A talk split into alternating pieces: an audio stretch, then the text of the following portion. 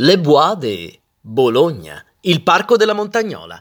19 giugno 1796. A Bologna entrano le truppe napoleoniche. La città diventa capitale della Repubblica Cispadana.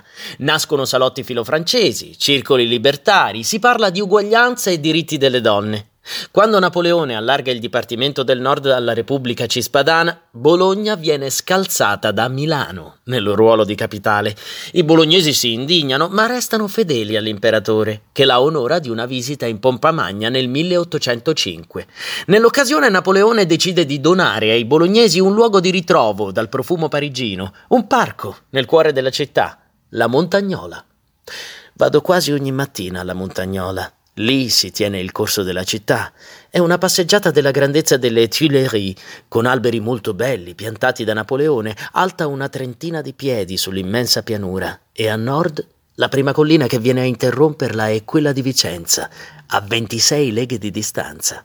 Stendhal, Rome, Naples e Florence, 1817.